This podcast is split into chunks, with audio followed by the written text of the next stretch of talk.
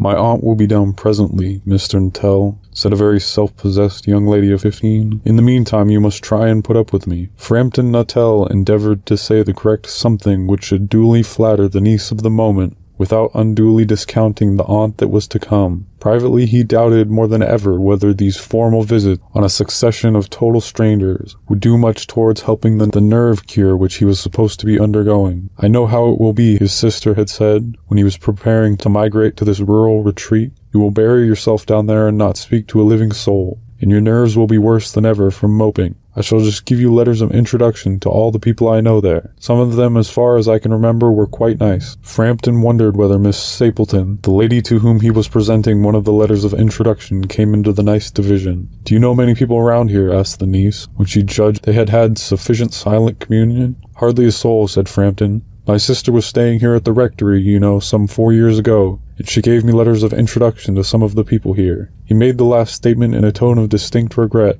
Then you know practically nothing about my aunt, pursued the self-possessed young lady. Only her name and address, admitted the caller, who was wondering whether Miss Stapleton was in the married or widowed state. An undefinable something about the room seemed to suggest masculine habitation. Her great tragedy happened just three years ago, said the child. That would be since your sister's time. Her tragedy? asked Framton. Somehow in his in this restful country spot, tragedies seem out of place. You may wonder why we keep the window wide open on an October afternoon, said the niece, indicating a large French window that opened on the lawn. It is quite warm for the time of year, said Framton. But has the window got anything to do with this tragedy? Out through that window, three years ago to a day, her husband and her two young brothers went off for their day's shooting. They never came back in, crossing the moor to their favorite snipe shooting ground. They were all three engulfed in a treacherous piece of bog that had been that dreadful wet summer, you know, and places that were safe in other years gave way suddenly without warning. Their bodies were never recovered. That was the dreadful part of it. Here the child's voice lost its self-possessed note and became falteringly human. Poor aunt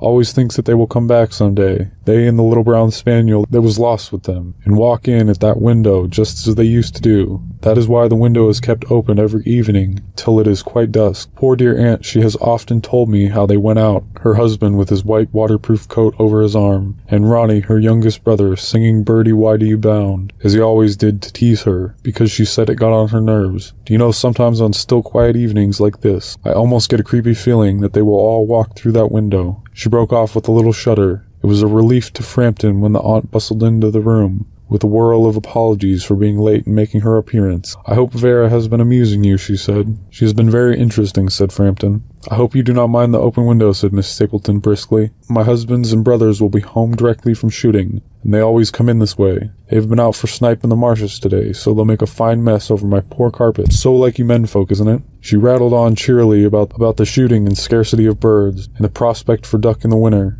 To Framton it was all purely horrible. He made a desperate but only partially successful effort to turn the talk onto a less ghastly topic. He was conscious that his hostess was giving him only a fragment of her attention, and her eyes were constantly straying past him to the open window on the lawn beyond. It was certainly an unfortunate coincidence that he should have paid his visit on this tragic anniversary. The doctors agree in ordering me complete rest, an absence of mental excitement, and avoidance of anything in the nature of violent physical exercise, announced Framton, who labored the, under the tolerably widespread delusion that total strangers and, and, chance acquaintances are hungry for the least detail of one's ailment and infirmities, their cause and cure. On the matter of diet, they are not so much in agreement, he continued. No, said Miss Stapleton in a voice which only replaced a yawn at the last moment. Then she suddenly brightened into alert attention, but not to what Framton was saying. Here they are at last, she cried, just in time for tea. And don't they look as if they were muddy up to the eyes? Framton shivered slightly and turned toward the niece with a look intended to convey sympathetic comprehension. The child was staring out through the open window with a dazed horror in her eyes, in a chill shock of nameless fear. Framton swung round in his seat and looked in the same direction. In the deepening twilight,